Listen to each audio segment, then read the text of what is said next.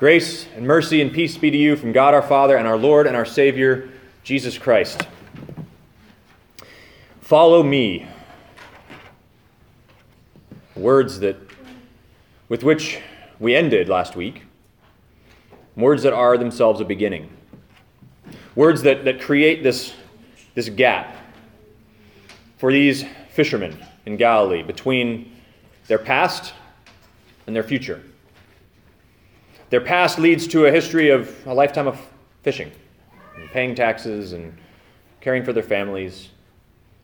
And these words, follow me, come and break that future and open up a new future a future of travel, of listening, of suffering, of peacemaking, of blessing. A future that is a new identity, a future that is different qualitatively from anything that they could have possibly had before. Because when Jesus said these words, follow me, he was confiscating them and their lives for himself. This is the word by Martin Franzmann. He said, When Jesus said, Follow me, he was confiscating man for himself. Indeed, the whole of the Gospel of Matthew is simply the record of the process of progressive messianic confiscation. And those words, follow me, have come to each of you in your life at various points or another. And you've been addressed by a Lord who has confiscated your life and put before you a different future, put before you the possibility of following him, a summons to follow him. And he puts before you in this passage an identity salt, light, a city on a hill. You are the salt of the earth, he says in verse 13. But if salt has lost its taste, how shall its saltiness be restored? You are the light of the world. A city set on a hill cannot be hidden, nor do people light a lamp and put it under a basket, but on a stand. In the same way, let your light shine before others, so that they may see your good works and glorify your Father who is in heaven.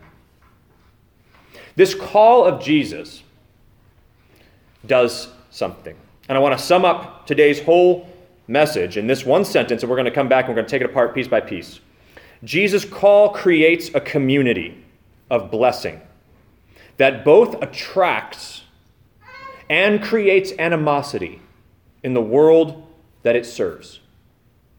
Jesus' call creates a community of blessing that both attracts and creates animosity in the world it serves. So let's begin with the community. None of these words are addressed to individuals. Y'all are salt, grammatically. Y'all are light. But even it's not just the plural you in the Greek. It's, well, just ask about the image of salt. How much effect does one grain of salt have? It's invisible, it makes no difference. Can you be a city by yourself? No. Cities are necessarily plural. And I'm wandering into fields that are too deep for me, but how bright is one photon of light? Dave? Is that even an intelligible sentence? No. Okay. I didn't think so. I didn't think so. So I apologize for venturing into the realm of physics.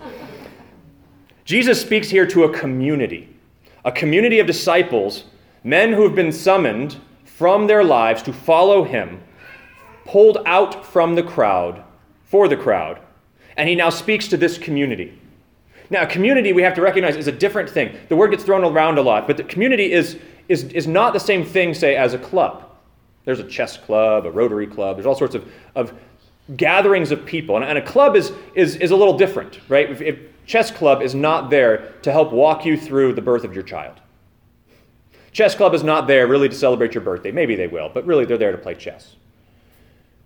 But a community shares everything. A community shares life together. Now, something like 80% of Christians in America think believe this that you can be a Christian without being part of a church. 80% of Christians. Jesus does not agree. Jesus sees no individual Christians. He sees a church, a community that he has called together. Jesus sees here a body that he only describes in corporate terms. And that same, call, and he does, he, he's created it by his call, calling them out into this community. Now, what is it that's created this community? It's two things. First, all of us share this basic part of our hearts me first. We're really good at this. This comes basic setting. Even we little babies come out ready to say it me first. I, my needs, my rights, my happiness. That's what's most important. That's how this show should run.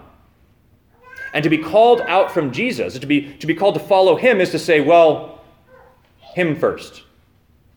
It's to have your whole being pulled from its normal orientation around yourself, to be oriented around him. Think for a second of our solar system. I think I can speak about this part. Our solar system is not a bunch of planets revolving around themselves. And if each planet were to be its own source, its own center, it would not be a solar system, it would be a colliding bit of chaos. But they have one center, a sun, around which they all spin in their own times and places. And to be called into this community is to be called into orbit around a different sun. Not, your, not yourself, not your rights, not your desires, but Jesus. That is what creates this community. He is the one who creates this community. And that means that, that being part of his community is a whole life endeavor. It's not just showing up on Sunday, it's not just a, a consumer kind of Christianity, but it's, it takes time and energy walking together as this body, walking together as a community. And this is why, as, as we've crafted our identity, our, our, our plan for how we're following Jesus as Emmaus, we've put together this, this discipleship process for our whole lives. We worship, we gather for life groups. We serve as life groups, and we gather to tell the story. This whole life endeavor, so that we can connect Sunday and Monday and Tuesday, and morning and evening. Because this identity as a community doesn't just happen, it takes work. So, it's a community. All right, fine. We're a community. But what, what is the nature of this community?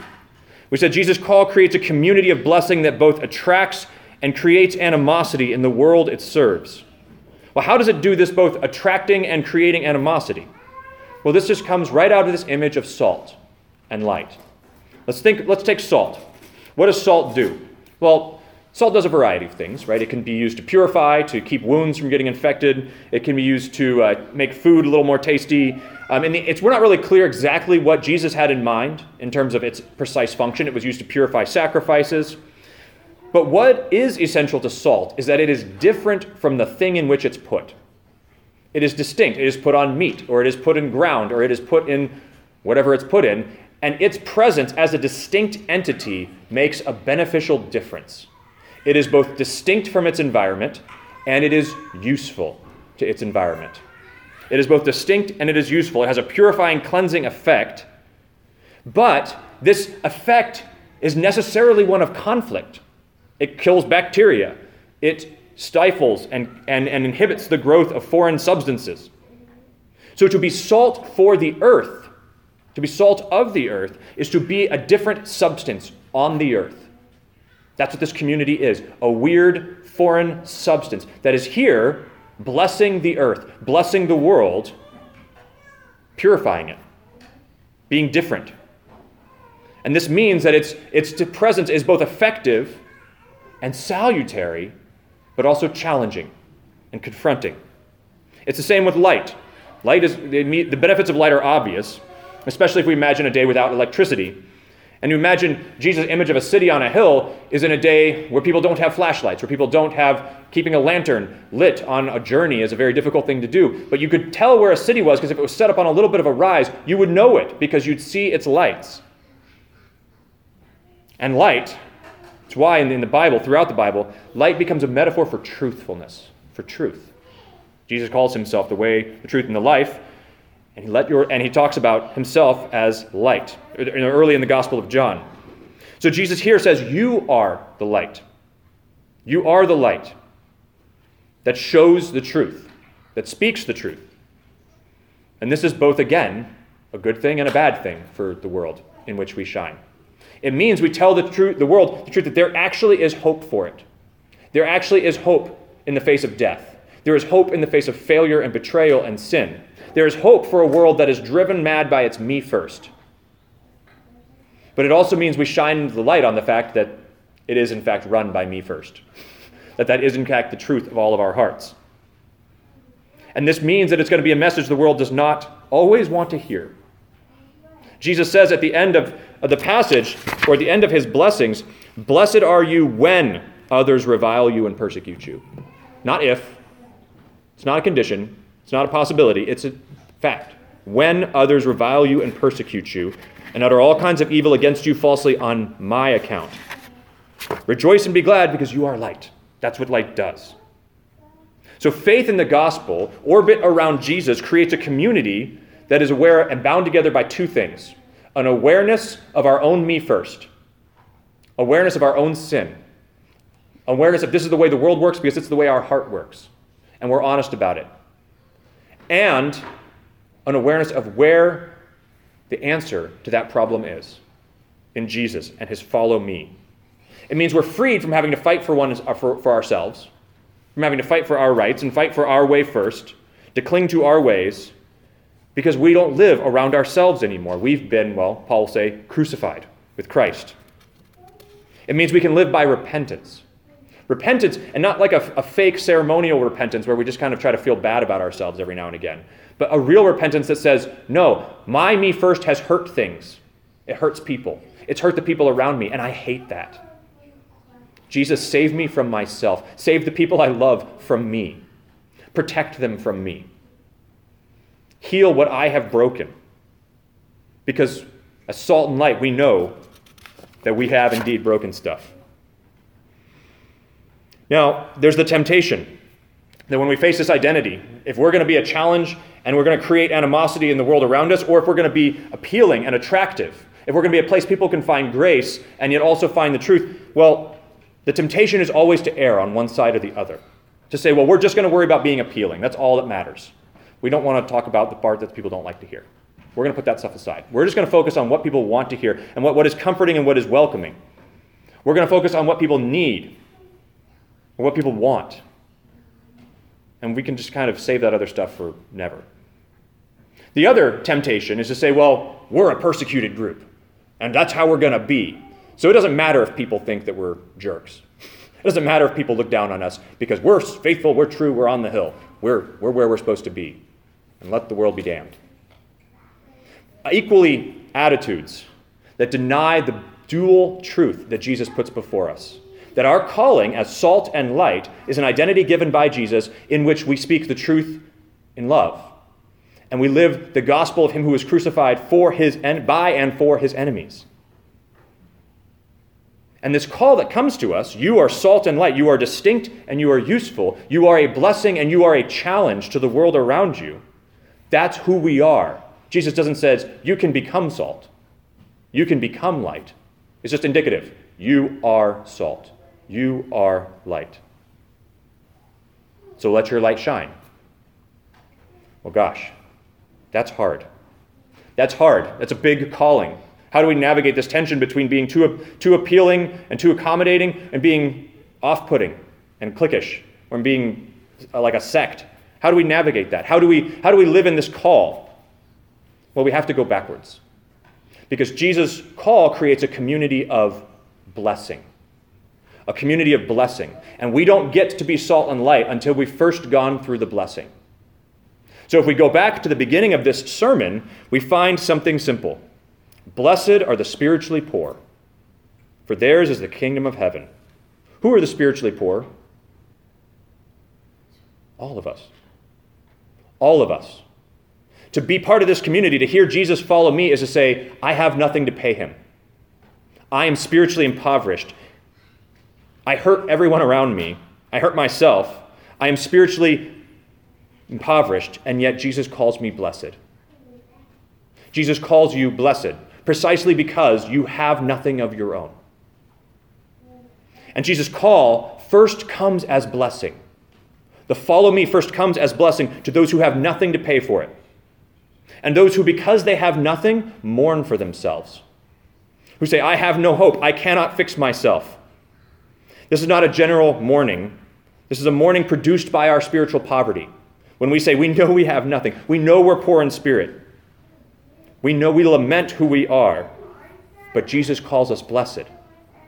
And so, in the face of all we are and in the face of our grief, we hold on to Jesus' blessing and say, No, I am blessed. I am going to be comforted because Jesus has called me blessed and he is Lord. Blessed are the meek, he says, for they shall inherit the earth. This one's easy to misunderstand. Meekness is seen as kind of like a virtue, like people who are humble or kind of passive. But, but meek has a, a passive sense to it, being meeked. Blessed are those who have been meeked or humiliated, maybe a more better English, who have been made humble. Who have been made humble not by their own striving, but being made humble by the recognition of their own spiritual poverty. Who've been made humble by their own mourning and failing to find in themselves the answer to their problems, who are going to find instead the answer in Jesus' blessing. Because that's where the answer is, in Jesus' blessing. And listen, look at what he promises them. He doesn't promise them just merely some heavenly afterlife, he promises them the whole creation. See, we live in a world with, which is driven by me first. It says, no, the world belongs to those who assert their rights, to those who assert their authority and their claim and their power. And Jesus says, those who understand their powerlessness, yet find themselves in my blessing, are heirs of everything, are heirs of the heavens and the earth. They will inherit the earth. Blessed are those who hunger and thirst for righteousness. Blessed are those who hunger and thirst for the day when they don't hurt the people they love.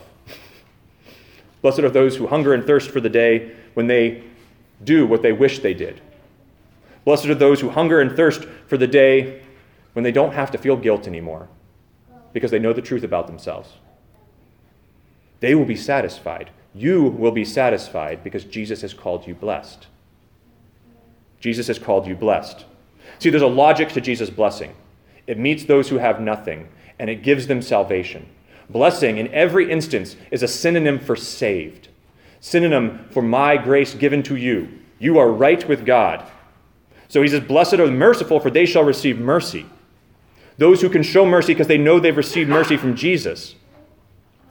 To be a disciple of Jesus is to be freed from the me first and the demand that keeps you from showing mercy because the call of Jesus has already shown you mercy.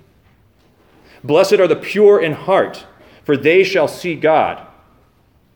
This is the, the ones, well, who, who, who can be pure in heart? Who, who here thinks that they're pure in heart?